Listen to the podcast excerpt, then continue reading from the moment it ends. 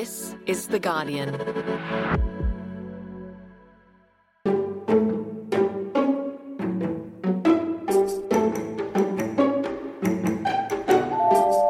I came to understand that closure, for me, it is a nebulous concept.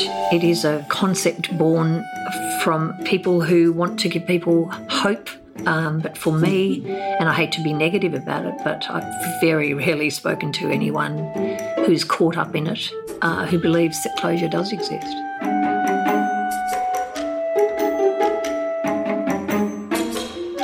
Hello, I'm Lucy Clark, features editor at Guardian Australia, and this is Book It In, the podcast where we have conversations with top authors about the ideas that shape their work.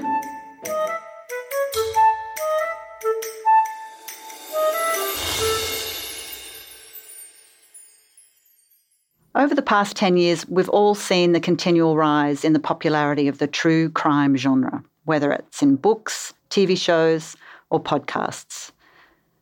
Debi Marshall is an author and investigative crime journalist who knows this genre very well. She's written books covering the family court murders, the Snowtown murders, the Claremont serial killings, and her most recent book is Banquet The Untold Stories of Adelaide's Family Murders.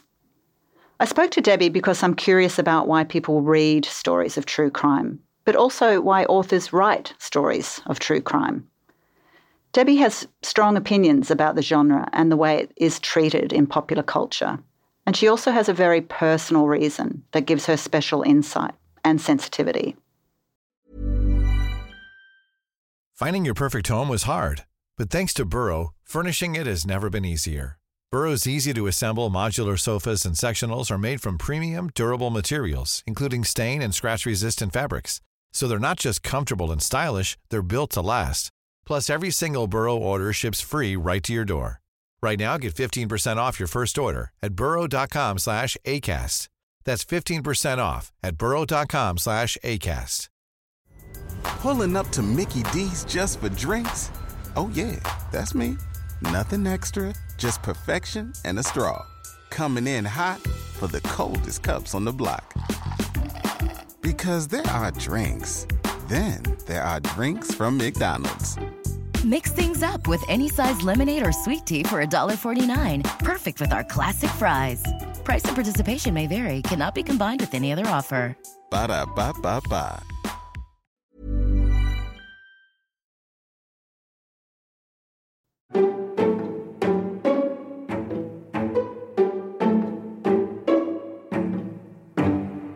To start our conversation, Debi read an excerpt from Banquet, where she reflects on her experience of zeroing in on very grim realities. My nerves are fraying. It's not just the writing, it's the seemingly endless research in this dark territory I inhabit, the sheer cruelty and the violence and torture, and fretting about how much the boys suffered, how much they were aware, the sifting of fact from nonsense, the worrying over how much a reader can stomach, and whether I have crossed the line into barbaric sensationalism in my quest to expose the truth. I read until my eyes ache and conduct hundreds of interviews. It is hard to clear my mind, let alone my heart, of the horrors. Some days I feel like the world has abandoned me and question why I am doing this. Does anyone even care? There's a lot in that paragraph, Debi, um, a lot of emotion.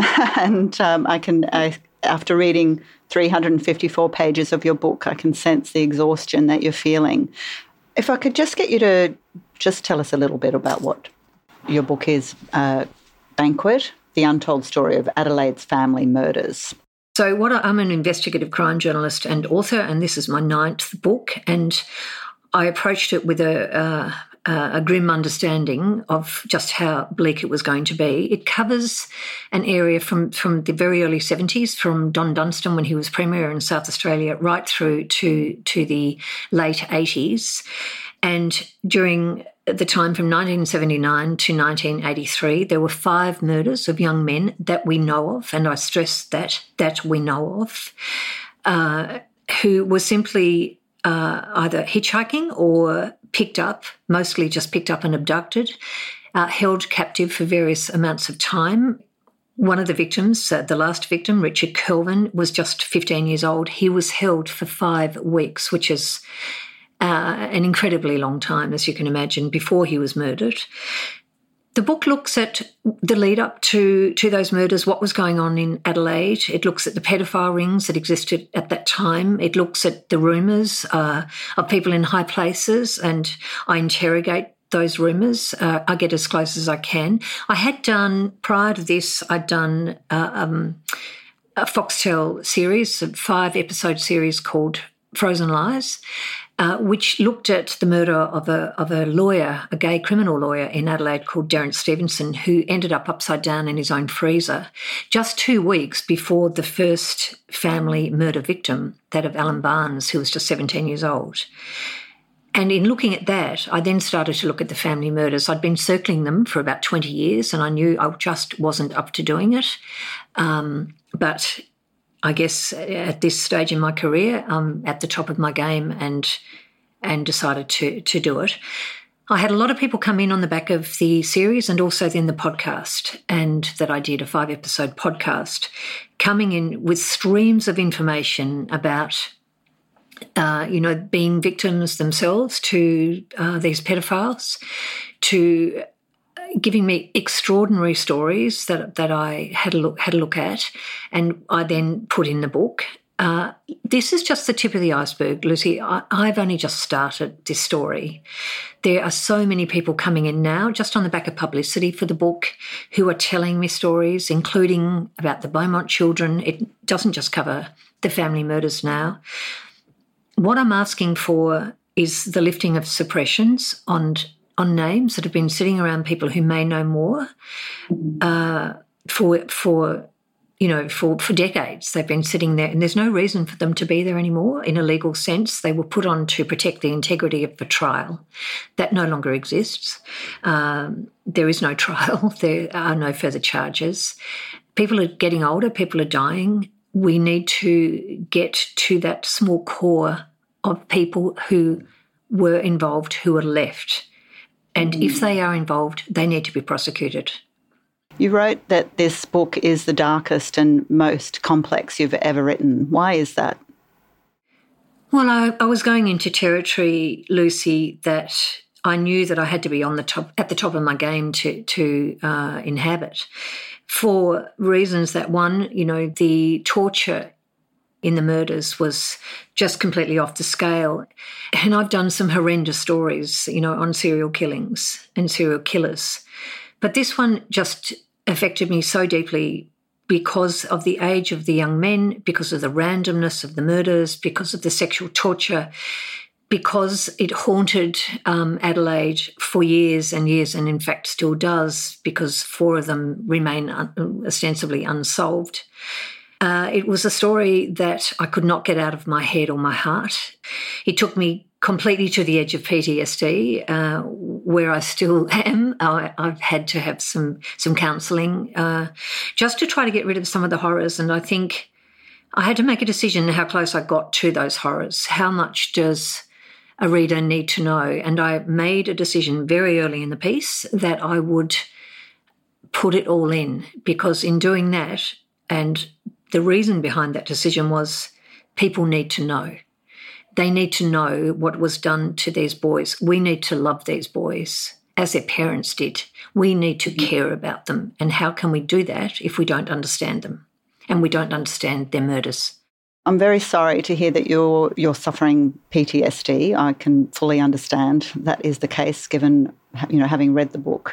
Well, not um, necessarily. Sorry, I probably should change that. What I said, not necessarily suffering it, but very close to the edge of it, yeah, and, and and don't want to fall into that abyss. I've seen too many people go there. You do write in your book. I had to step back from the abyss of possible post-traumatic stress, and it sounds to me like a you know such a dangerous place to stand.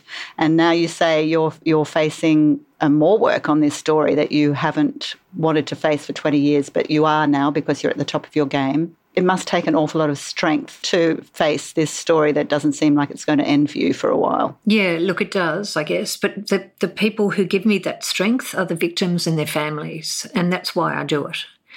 Uh, that may sound trite. Uh, it may just sound like a journalist uh, you know, making up things. Um, that, that is the truth. That I, I actually stand on their shoulders. These are the bravest people who have suffered the most dreadful, dreadful uh, things. You know, these are people, Lucy, who are handing the baton to the next generation and then to the next generation, the baton of grief, because they're unresolved. They, they don't have answers for this. They're demanding answers. And they all spoke to me uh, one way and another, the, you know, this sorry band of broken people. Um, and to take their stories was a privilege.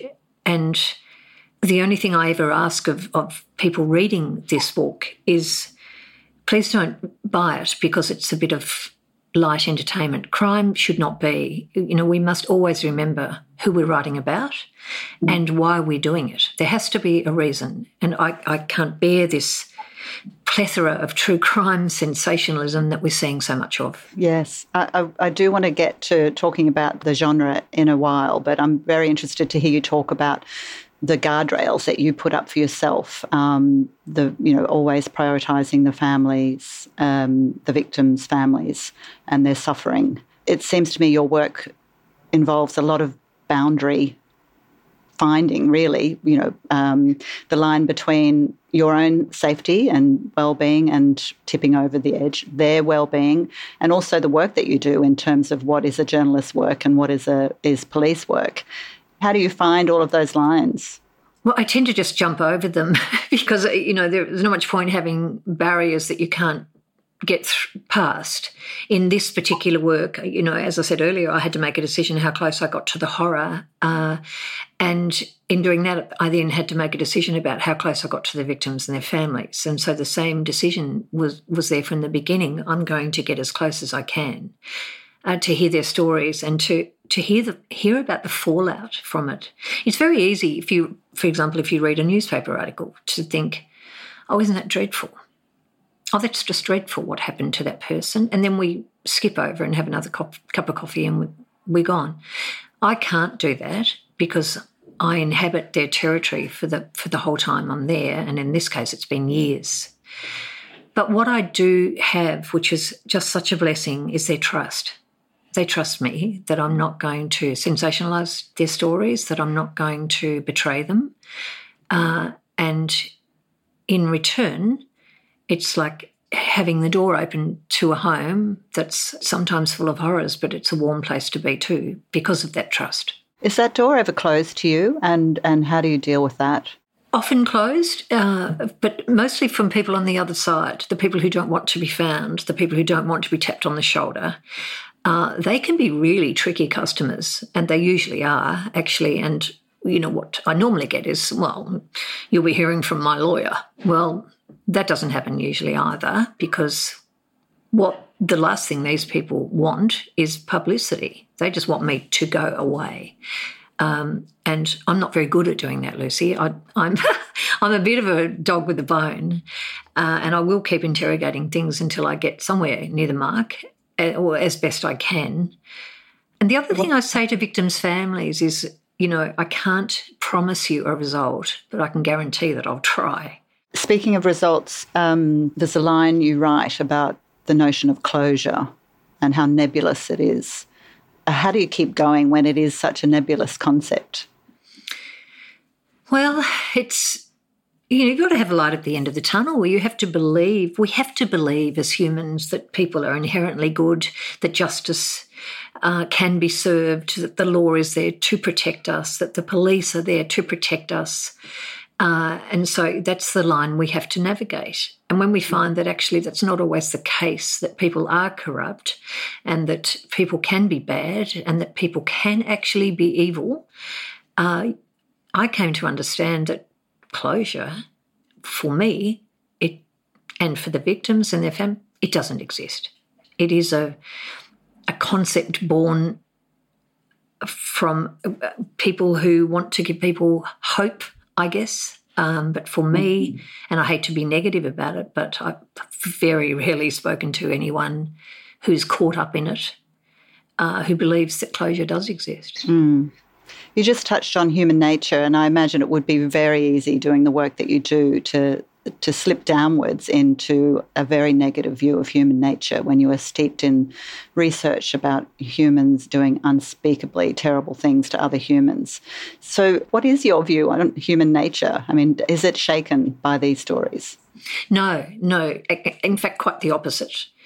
Because I'm always astonished at how courageous people are, how warm they are, how they allow me into their homes and their hearts. Uh, trust is such an important thing in my work, and to gain people's trust is such a privilege.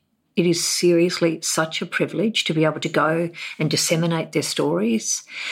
Uh, I love people but as you say, the unspeakable horrors visited upon these victims, these people need to be brought to justice, Lucy. That's way beyond time. I don't love those people. I go mm. after them like a dog with a bone, and they know I'm after them because I tell them. You know, I'm I'm I'm coming after you. You know, you you need to be very clear that this is not going to go away. You just used the word evil, and I wonder if you believe in innate evil. Oh, absolutely. Yes, I do. I think we only have to look, for example, at the horrors of the Holocaust to know that evil exists. But when you get it closer to home and you're going into that territory where there are so many victims, for example, before the five murders, there was something like 200 sexual assaults uh, and the most dreadful things done to these boys. They were drugged, they were sexually tortured, they were let go, basically given 20 cents and told to get on a bus. Uh, do I think these people who perpetrated that are evil? Absolutely, yes. And this this is the thing that haunts me. That you know what was done to those boys, we know because I I spell it out in the book. Um, it's a horror, so how how could people do that, Lucy? How how could they get sexual satisfaction from hearing other people's cries? The bottom line is these people are cowards. They're total mm. cowards. They needed to drug them to get them compliant. You've worked with other sorts of crime stories, and um, I'm very intrigued about the time in your 20s when you worked in a prison and you were affected by that. And uh, you talk about uh, meeting someone who said, and it's a quote that has stayed with you about how they've come from slums through reformatories to prison, this sort of pipeline of misery. And, and you also wrote the book Killing for Pleasure about the Snowtown murders, uh, which was you know known as the bodies in barrel murders. Um, and you've expressed thoughts about the cycle of intergenerational misery and poverty and how those elements can contribute to crime and the making of criminals. Can you tell us a bit about that? Well, Killing for Pleasure is a good example, you know, the bodies in the barrel. Uh, so in doing that story, I waded into the other side of Adelaide that I that I captured in in this latest book, Banquet. Uh, you know, Banquet covers off the bright lights, the festival city, the restaurants, the, the high end of town. Killing for Pleasure covers the other end and that other end is not somewhere I would ever want to live. Uh, it's in, intergenerational poverty. It's that cycle of, of abuse and poverty and uh, lack of employment that that traps these people permanently to the welfare poverty trap. They they can't get out. They don't know how to get out. And you know there are some really good people out there, some really fine people who do work, but mostly the people I was dealing with have never had a job in their life the women have never had know what it is to have a slash of lipstick on their mouth. Uh, you know, I went in one day, for example, to to the mother of one of the victims who'd ended up in in the barrel. She was pregnant when she was murdered. Uh, she had seven other children. Uh, the mother had a, a little child there. Um, I'm not suggesting she didn't love the child, but the ashtray was literally overflowing. The child was picking up the cigarette butts in the end, I picked the child up. I was so distressed. And it was cold, it was winter, and I put this little boy just up against my chest, and he, he um, started sucking his thumb and went into the folds of my coat and went to sleep. And it just stayed with me and it broke my heart. I thought, I want to go and rescue all those children who are living in homes where they're picking up cigarette butts. So that's that's what I mean by that that cycle of poverty. There were some very great failures of society in that. And and also what happened in the Snowtown uh, story was that you know, it, this went on for years and years and years before they were detected. These were welfare recipients who were just killing their own. And I just ask in the book, who cared? Did, did we just turn away from them and leave them to that? Is that what we did? Because I think the answer is yes. And it's not that the police didn't care, but it took a long time to get to mm-hmm. the truth of that, that matter. And it was beyond horrendous. The wheels of justice seem to turn very slowly in all of these stories that you investigate. What is your relationship with police? You just mentioned the police, and you know, and in general, your thoughts about how police should work with media. At one point, you in your book, you write that you're told to stop meddling in police work. Do you feel like a meddler? Well, it's never it's never expressed overtly, but oh yes, I am a meddler. uh, but I just, I never understand why police don't work with media. I mean, they're doing it now increasingly, but but with me, I've always got that corporate blue wall of silence. The computer says no, uh, and that actually sometimes starts with the with the media unit at the police. Or no, you can't have that. Or look, I'll put it up. Or you know, actually, the other day I spoke to someone uh, at a media unit in Australia, and um, I asked a question, You know, how does someone get hold of their witness statement, please? Oh, who are you? Who's calling? And I said, well, it's Debi Marshall. Oh, Debi. So, um, it's really unnecessary. Uh, but I think if if we worked together, we'd probably get a lot better results all round. But as I said, they are starting to do that now. But am I meddling? Yes.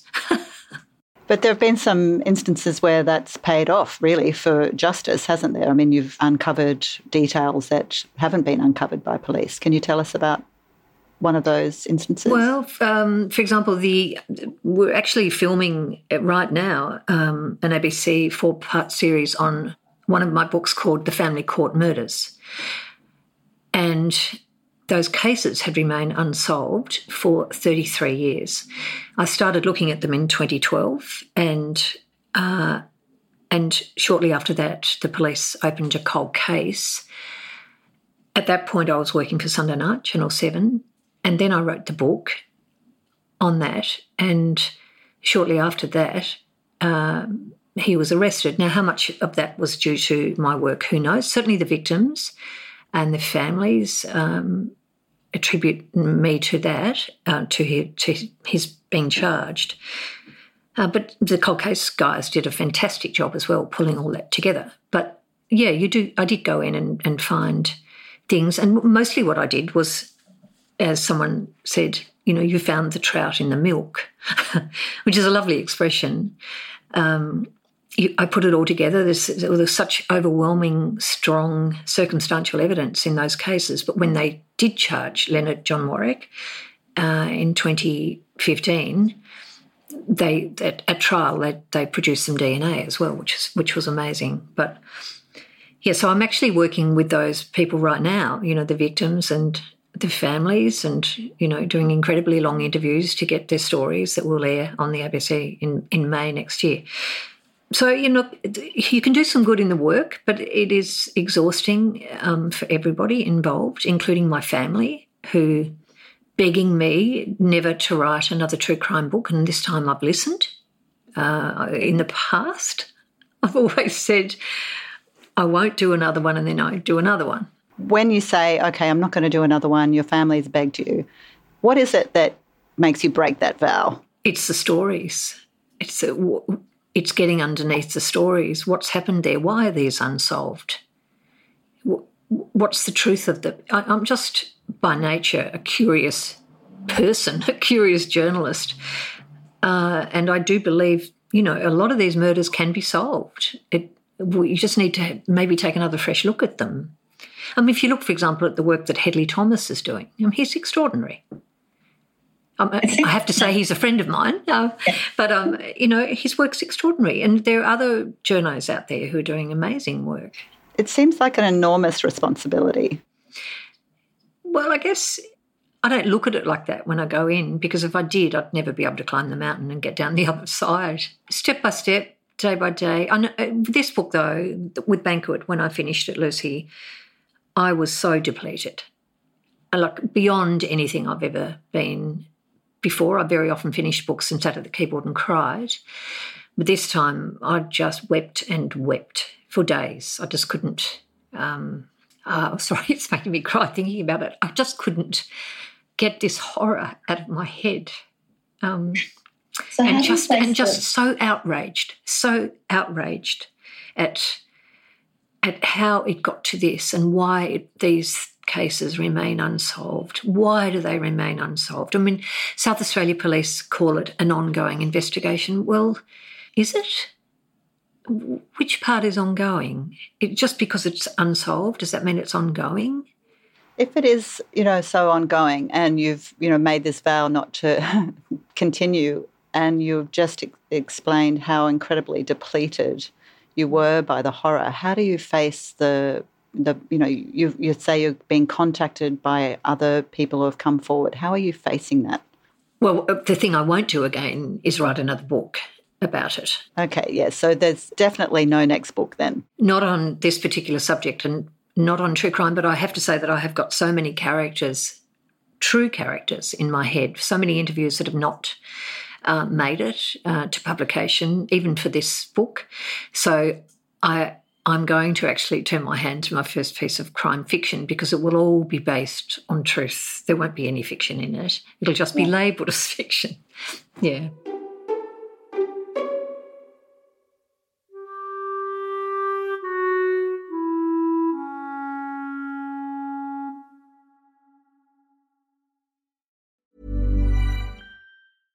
Finding your perfect home was hard, but thanks to Burrow, furnishing it has never been easier. Burrow's easy to assemble modular sofas and sectionals are made from premium, durable materials, including stain and scratch resistant fabrics. So they're not just comfortable and stylish, they're built to last. Plus, every single Burrow order ships free right to your door. Right now, get 15% off your first order at burrow.com slash ACAST. That's 15% off at burrow.com slash ACAST.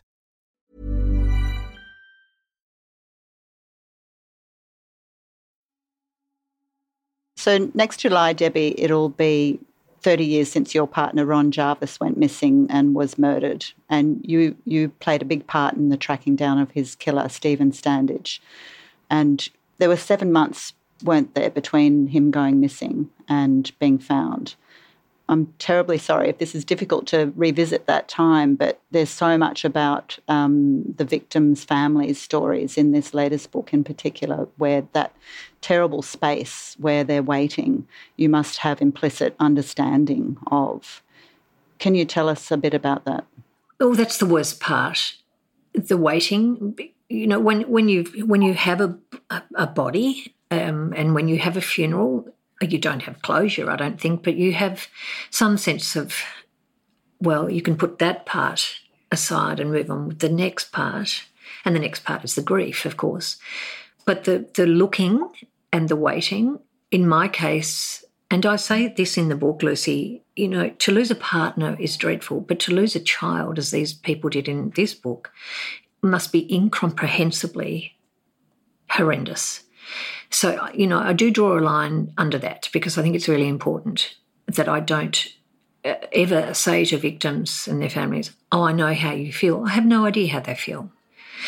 But I know how I felt. Uh, I looked for him, as you say. I found his killer, Stephen Standage. I knew pretty much from the get go that he, he was responsible. I tracked him down. He threatened me uh, with my life. There were phone calls in the middle of the night, no one there he told me to back off, that I'd end up wearing cement boots. I had a very young daughter at the time, very young. I was divorced, so raising her on my own. Um, and so, as a result, very often in the house on my own, it was terrifying. But it didn't stop me looking for Ron because I was driven by that sense of need to find where he was. I had no idea he was dead. And also driven by a sense of, uh, you know, after they found him, it was like, right, um, you're not going to get away with this. But uh, that time, that chasm between the, the them going missing and then finding the body, in my case, seven months, uh, I lost, I couldn't eat, I couldn't sleep, I lost a huge amount of weight. Uh, I waded into the sewer of humanity looking for him. And my, uh, Ron Jarvis was a beautiful guy, a country boy, twinkly eyed fisherman, uh, but he was also a marijuana dealer on the side, which I was not aware of until very, very late in our relationship. He didn't ever want me to know. We didn't live together. So he managed to hide that from me, uh, and that's why he was murdered um, for the $10,000 that Stephen Standage had owed him. Standage went on and murdered another man 10 years later.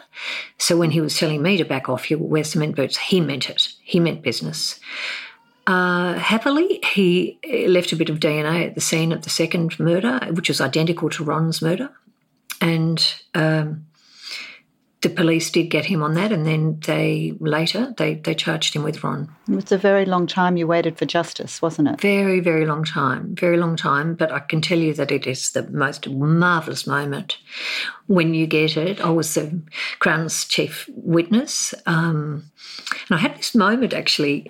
Funnily enough, about six months after he was sent down for forty seven years, uh, because they put the trials together which he fought robustly against and lost, thank goodness.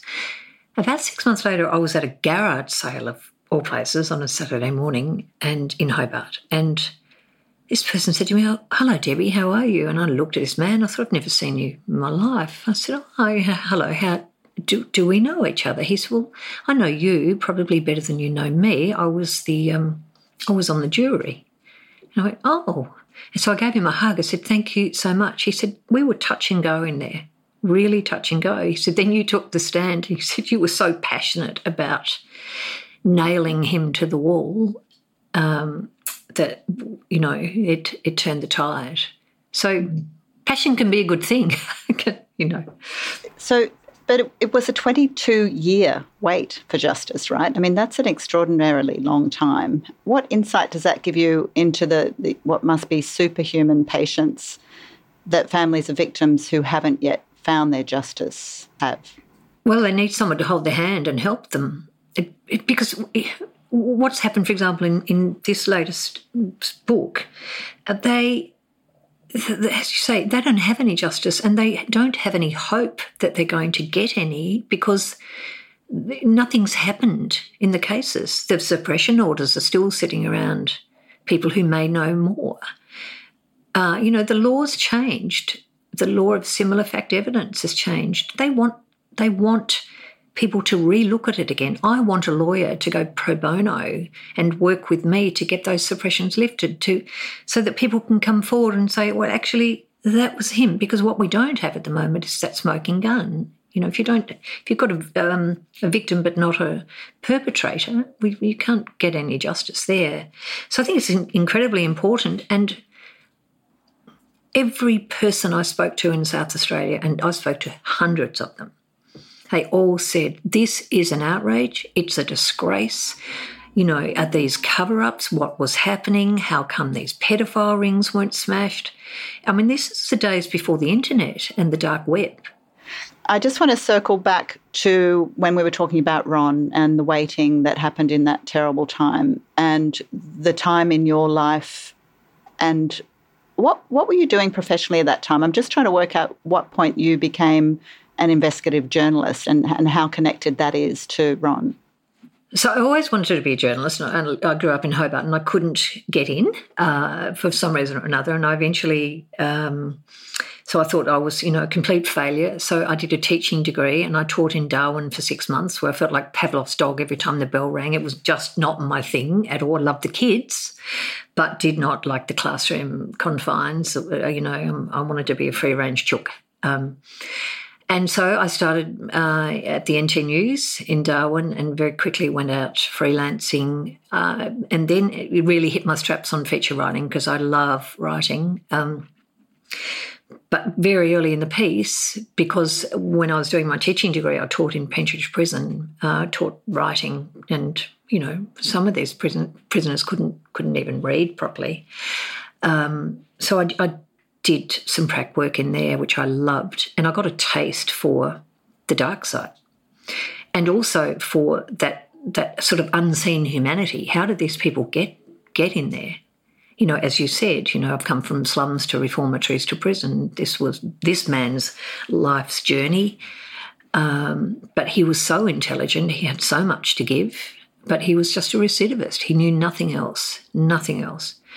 And then I, you know, started writing crime, and then uh, I was asked to write my first book, which was a biography, and I got the taste for writing books, and so on it went. Yeah. And how, how does that intersect with your time with Ron and your experience with Ron? And how, how do, does that experience inform what you're doing and what you've found is a real forte? So, Ron, I mean, I realised very early in the piece when Ron was missing that I had a um, I guess, for want of a better way expression, the courage to to go after the person I thought had, well, knew about him missing. I didn't know he was murdered at that point. Uh, and my parents actually begged me to back off. Please back off. You know, this man will kill you. Um, and I'm very lucky he didn't actually. So, so it, it really informed my sense of justice. And then when I started working with victims in these books, um, I realised that I, I do have genuine empathy with them, and it comes through. I think in the work, you know, people people can pick up a fake a mile off. They, you know, so often people say to me, "Oh, you know, this journalist knocked on my door." I said, "No, I don't want to be their two second wonder." uh, you know, the big cameras roll in, the big cameras roll out, and they're gone. I don't do that. I tend to maintain relationships with people. Um, for example, in the family court murders, I've been able to go back to them uh, because I've been dealing with them for 10 years. You just mentioned courage before, and there's a really interesting conversation you write about in your book with a psychologist that you say you see from time to time for a debriefing session. You've just been to see them after your second visit to the convicted murderer, Bevan von Einem, and your psychologist says, There's a fine line between courage and stupidity, and you just crossed it. Mm-hmm. Did you? oh, yeah, and I'd known this guy for years. He's, he's a sweetheart. Uh, I was t- well, I'd bounced in there as I do. I've got quite a bouncy personality, and said, "Oh, well, no, guess what? You know, I got an interview with him." He just stared at me and said, "What do you mean?" Oh, you had a barrier between you, though, of course. I said, No, we had nothing. We were almost crossing knees. He's six foot one, I'm five foot one and a half. So he said, So no barrier between you at all? I said, No, nothing. Uh, and I said, Oh, there was a dreadful moment when I cornered him in a question. And I said, Oh, I saw the psychopath come up, you know, the black eyes, the the pure psychopath. I said, for one awful moment, I thought he was going to strangle me. And he looked at me and said, He wouldn't have strangled you, Debi. He'd have snapped your neck so fast that the guards wouldn't have been able to get to you. There's a fine line between courage and stupidity, and you've crossed it. Don't ever do that again. Did you agree on reflection? On reflection, I think how fantastic it was to get into prison and talk to Bevan Spencer von Einem because it's been decades since anyone's been in there uh, to meet that coward. So, on reflection, I would do it all again. but it was a frightening moment, and you do have in this work you have frightening moments. Uh, you know, I'm I'm really concerned at all times about my personal safety. Uh, you know, I won't walk around at night on my own. You know, I'm a bit of a scaredy cat. Um, but I'm okay if I'm locked in and safe. Um, yeah, so, you know, it does have repercussions. I'm really interested to know how all of this plays out in your subconsciousness. Do you have nightmares? Oh, big time. Big time. Um, I have a beautiful husband, my second husband, uh, who consoles and soothes me at three o'clock in the morning and says it's okay, pats me down. Uh, mostly he just wants me to go back to sleep and shut up, I'm sure. but um, I've had John Bunting, who was a Snowtown killer, literally, well, sorry, in my dreams, tickle me awake. Uh, I've had Robert Wagner, his his big hulking sidekick, uh, in my dreams, you know, stopping me getting out um, out of my bedroom so I can get to my daughter. Uh, I've had horrendous nightmares, and I continue to have them, but it's collateral damage. You can't do this work if I didn't have the nightmares, I would go mad during the day. I'm sure of it. Uh, some would argue that maybe I am. oh, Debi, I just just seems so much. Um, so, how do you switch off? Do you what do you like to do in your outside work life that helps you? I have the most. Well, I have to say that I have become a grandmother for the first time. Congratulations. Thank you. She's delicious. I knew that I adored my daughter, and I'd heard people talk about how much you love your grandchildren, but I never knew that love. It's just overwhelming. And I miss her so badly while I'm away now filming. Um, look, we've just bought a waterfront shack because I knew doing this book that I needed that serenity. I needed a place of calm to escape. I'm I'm a busy person in my mind and I'm a busy person physically. I can't sit still. I can read, I can sit and read and write. So solitude doesn't bother me. But I'm a, I'm a very social person. So I love to dance, to to entertain. I love cooking. I love my family, my friends. I'm really blessed. Um, I love red wine. You know, um, I, I, just think life is for the living. You've got to get out of bed every day and get into it.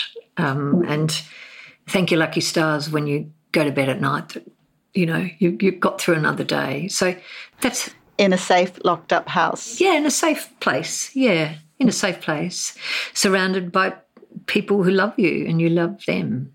And I guess a, a lot of your work feeds into that gratitude that you feel as well. You feel lucky.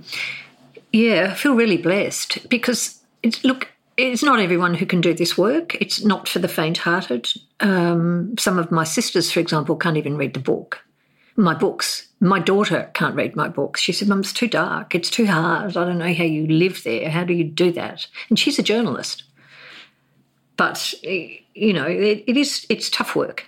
But you've yeah. got to remain positive. But there are days when I've crumpled, as I've explained. You know, you, I'm human. Uh, and sometimes you've just got to be really careful that you don't stay in that corner crumpled. You've got to get up again.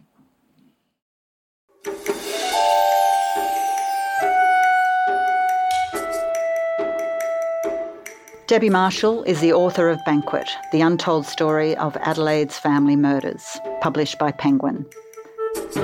This episode was produced by Jane Lee, Daniel Simo, Camilla Hannon, and Alison Chan. The executive producers are Gabrielle Jackson and Melanie Tate. And I'm Lucy Clarke. Thanks for listening to Book It In. We'll be back with another new episode next week. Until then, happy reading.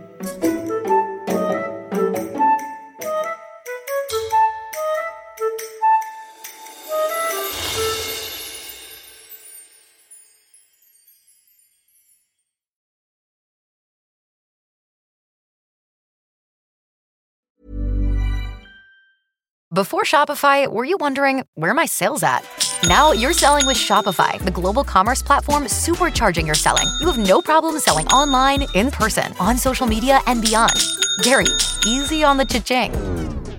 oh, sorry, but my Shopify sales are through the roof. Start selling with Shopify today and discover how millions of businesses around the world use Shopify to ignite their selling. Sign up for a $1 per month trial period at shopify.com slash listen. Shopify.com slash listen.